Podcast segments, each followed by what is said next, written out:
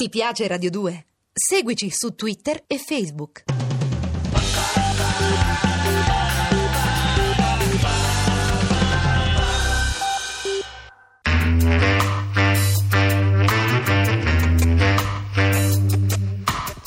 Alle 8 della sera. Il racconto delle cose e dei fatti.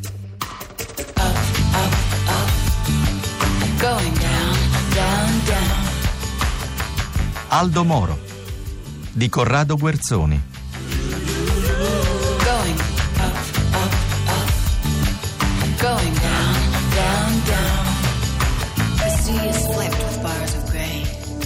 Siamo arrivati alle elezioni politiche del 63, in occasione delle quali uomini di poca fede, dirà Moro con sdegnata amarezza, in un momento di dispetto accecante si sono allontanati da noi, pensando di trovare altrove una difesa più efficace.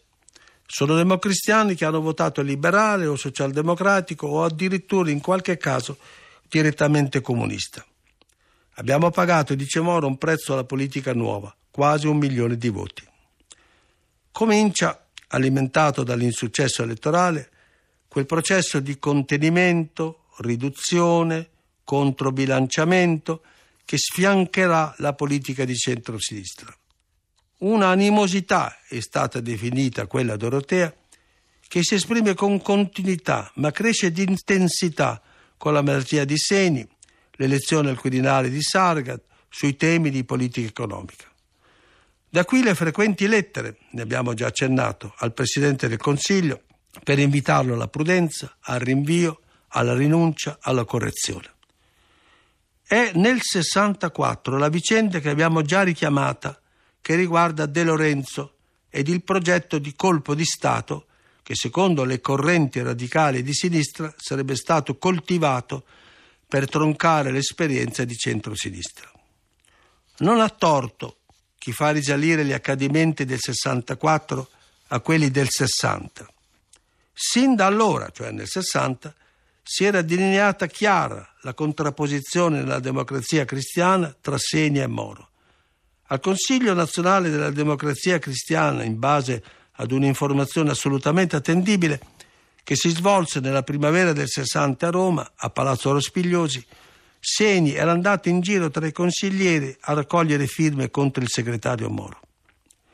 Non voleva il centro-sinistra, preferendo soluzioni alternative di centrodestra e per giunta, dopo i fatti del luglio 60, aveva il terrore dei moti di piazza provocati dalla sinistra. Alla caduta del primo governo Moro nel giugno del 64, Seni, che avvertiva con grande partecipazione personale gli elementi di tensione che emergevano dall'opinione pubblica, specie quella moderata, manifestò a Moro, da Presidente della Repubblica, cui competeva la designazione o la riconferma del Presidente del Consiglio, tutta la sua preoccupazione non solo per la situazione politica, economica e finanziaria, ma anche per quella dell'ordine pubblico. Gli disse che il generale De Lorenzo, con il quale era in particolare confidenza, gli aveva delineato un quadro a tinte fosche. Per queste ragioni considerava pressoché improponibile la ripresa della collaborazione con il Partito Socialista Italiano e non escludeva affatto lo scioglimento delle Camere e l'indizione di elezioni politiche da parte di un monocolore democristiano o di un governo guidato da una personalità come Merzagora. Scelba ha raccontato nelle sue memorie che Segni l'aveva consultato come ex presidente del Consiglio sulla sua disponibilità a condurre un monocolore, ma che lui aveva rifiutato, soggiungendo che la formula di centro-sinistra interpretata da Moro non poteva essere così rapidamente archiviata. Scelba non concordò con Segni neppure sulle varie ipotesi da questi formulate per intervenire in materia di ordine pubblico. L'esito globalmente negativo del colloquio accentuò in Segni la sua inquietudine profonda. A sua volta Moro replicò a Segni che erano proprio quelle sue preoccupazioni che sconsigliavano elezioni anticipate, le quali avrebbero rappresentato un salto nel buio ed il rischio, questa volta sì, di una rivolta di piazza. Segni tuttavia non trovava pace e non mancava giorno che a Rumor come segretario della Democrazia Cristiana e a lui come presidente incaricato non facesse pervenire a voce o per iscritto l'espressione delle sue crescenti ansie. Fu allora che Moro si dichiarò disponibile a verificare di persona la situazione. Di qui la riunione autonomamente indetta da lui e non imposta da altri, in casa di Morlino, tra Moro, Rumor, Zaccagnini, Gava, alla quale non come partecipante ma come consultato fu ad un certo punto ammesso De Lorenzo, accompagnato fino all'uscio dal comandante Cossetto, persona di assoluta fiducia di Seni. Il generale fece chiaramente comprendere che si muoveva per corrispondere alla profonda preoccupazione del Quirinale. Fu sentito poi il capo della polizia Vicari, che confermò come De Lorenzo la possibilità di mantenere l'ordine pubblico in ogni circostanza, ma in disparte e sottovoce si permise di dire a Moro lei comunque farebbe meglio a rinunciare all'incarico di formare il nuovo governo.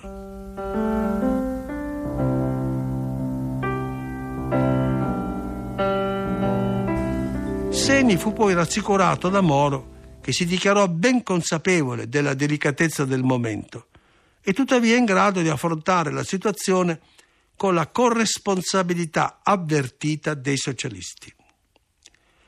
Ciò fu possibile dopo un incontro tra Moro e Nenni, che non fu rozzamente improntato al ricatto del tintinnar di sciabole. I due uomini politici che si stimavano profondamente affrontarono con realismo la situazione guardando ai riflessi interni ed internazionali delle loro determinazioni e decisero di continuare la collaborazione, convinti che era finita, se mai c'era stata, l'età delle illusioni e che non con sfide e ricatti, ma con pazienza e fatica si sarebbero potute tenere insieme le forze politiche, a loro volta unite per quanto possibile al loro interno. De Lorenzo, o di sua iniziativa, o prendendo la palla al balzo delle raccomandazioni del Quirinale di fare qualcosa per fronteggiare un'eventuale emergenza dell'ordine pubblico, studiò e predispose un piano che avrebbe coinvolto la sola arma dei carabinieri, chiamato piano solo, che prevedeva tra l'altro il confinamento di centinaia di persone in Sardegna. Si trattava di un vero progetto di colpo di Stato o di una pressione per forzare il corso politico o di una messa in scena unicamente per tranquillizzare Segni. In ogni caso fu una iniziativa indebita e illegale nella forma e nella sostanza. L'onorevole Moro comunque per parte sua non ha mai fatto o detto nulla che potesse far pensare che egli avesse creduto si fosse trattato di un golpe. Moro, vittima potenziale della trama, quando alcuni anni dopo si saprà della riunione in casa Morlino e dell'iniziativa di De Lorenzo, rivelate dal settimanale Espresso, coprirà in sede di commissione di indagine parlamentare con gli omissis le diverse responsabilità per salvaguardare l'immagine del presidente Seni, per non mettere allo scoperto la fragilità dello Stato e l'infedeltà dei suoi apparati in aspra lotta tra loro, per non dare un colpo mortale alla politica di centro-sinistra, per non buttare definitivamente a destra il paese. Come riconosce lo stesso Scalfari, che fu vittima degli omissis, Moro non fu un personaggio indifferente allo Stato. Egli intese tutelarlo col segreto, secondo lui indispensabile a garantirne la sicurezza. Uno sgradevolissimo stato di necessità, affrontato da Moro nella convinzione quantomeno soggettiva che non ci fosse un'altra strada per salvaguardare la vita democratica. Quando prigioniero ne riferì nel cosiddetto memoriale, fu invece più esplicito, parlando di strumentazione militare propria dell'arma dei carabinieri usata per portare a termine una pesante interferenza politica. In un ulteriore passaggio sullo stesso argomento, il prigioniero Moro dice esplicitamente che il piano su disposizione del capo dello Stato, fu messo a punto nelle sue parti operative con preminente riferimento alla sinistra. Esso fu poi disdetto dallo stesso Seni una volta che era stato raggiunto l'obiettivo che era politico e non militare. Va detto che i due testi del memoriale, che è come un cristallo spezzato sul quale è estremamente arduo muoversi, sono di diversa intonazione. Nel primo si parla di Seni, uomo di scrupolo, ma estremamente ansioso anche per lo stato di salute che di lì a poco sfocerà in una drammatica crisi e si elencano tutte le motivazioni soggettive che spiegano quantomeno il suo comportamento. Nel secondo testo si parla invece di esplicite disposizioni date dal capo dello Stato.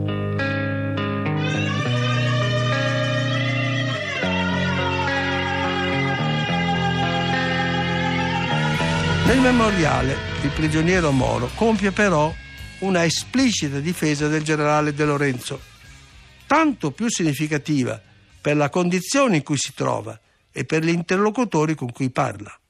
Egli dice che il generale De Lorenzo, come persona, al di là dell'episodio, va ricordato come colui che collaborò in modo attivo come capo del SID, Servizio Informazioni Difesa, nel 60, con me segretario del partito, per far rientrare nei binari della normalità la situazione incandescente creatasi con la costituzione del governo Tambroni. Infatti De Lorenzo, in continuo contatto con me, mi fornì tutte le intercettazioni utili ed altri elementi informativi che mi permisero di esigere le dimissioni del governo Tambroni e promuovere la costituzione del governo Fanfani, il primo con astensione socialista. Più tardi, un'analoga considerazione Moro manifesterà per il generale Miceli, anch'egli decisivo in altre gravi circostanze. Cosa se ne può dedurre sul punto, se non che un leader democratico che voglia preservare l'integrità della Repubblica e l'incolumità dei cittadini, guarda ai servizi concreti resi in momenti drammatici della vita dello Stato, al di là della opinabilità delle biografie individuali.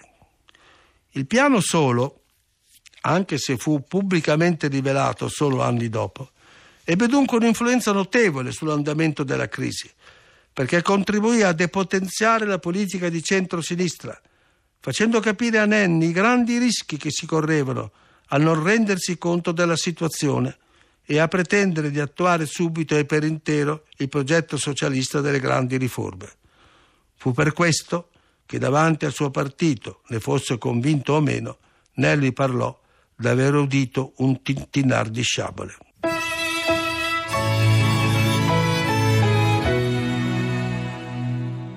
L'onorevole Moro ritenne che la crisi del 64 andava giudicato al di là dell'episodio di Lorenzo ponendo l'accento sulla manifesta volontà dorotea di porre fine al centro-sinistra o almeno di ridurne la volontà riformistica. Si inserisce qui la già ricordata lettera di Colombo, resa pubblica quasi contemporaneamente al suo invio all'onorevole Moro. Il Presidente del Consiglio, che aveva preferito sulle prime ignorarla, sapeva benissimo di offrire così il pretesto per la sua pubblicazione. Quella lettera rientrava nella campagna promossa dall'asse Colombo, Carli, Seni e da Marjolin della Comunità Economica Europea, che lamentavano l'aggravamento della situazione economica e finanziaria a causa delle ambizioni programmatiche socialiste. Quando scoppiò la crisi di governo, una parte dei democristiani, con l'ammiccamento di altri dentro e fuori la democrazia cristiana, pensò che fosse la volta buona per disfarsi di Moro. Il Presidente del Consiglio, d'altronde, era già stato allontanato a gennaio dalla segreteria del partito, che egli avrebbe desiderato mantenere fino al congresso in modo da illustrare in quella sede il consuntivo del proprio operato negli anni di segreteria e passare il testimone al nuovo segretario Rumor. Ma i Dorotei si opposero tenacemente, due carichi in una sola persona, costituivano un tradimento dei principi dell'oligarchia dorotea, la quale, se aveva dovuto sacrificare nel 59 le proprie aspettative, riteneva adesso che era già passato troppo tempo ed era ora che Moro seguisse la trafila abituale, dal partito al governo e poi ai margini. Nel caso di Moro, più rapidamente possibile, perché quest'uomo si era rivelato ben altro che di pura transizione, per di più avendo una sua linea politica coerente, tenacemente perseguita in contrasto con gli opportunismi dorotei. Già all'indomani delle elezioni politiche, la strada era apparsa tutta in salita, quando Moro, incaricato di formare il governo, fu sconfessato dal Partito Socialista che mise in minoranza Nenni e bocciò gli accordi programmatici che erano stati faticosamente concordati.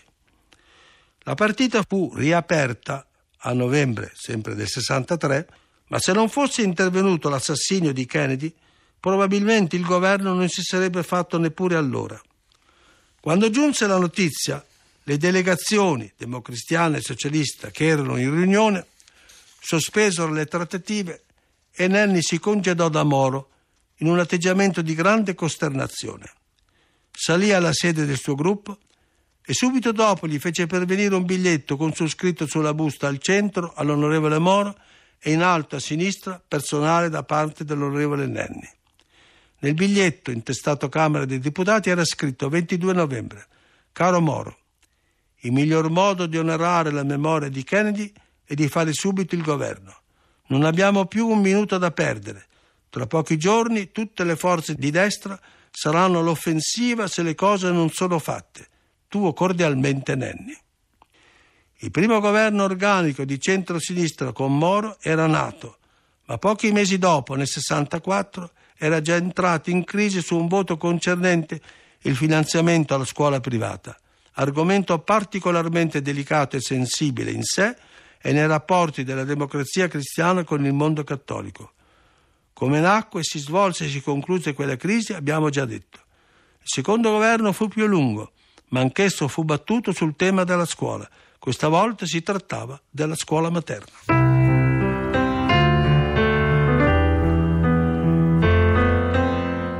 Alle 8 della sera. Pioggia e sole. Aldo Moro. Di Corrado Guerzoni.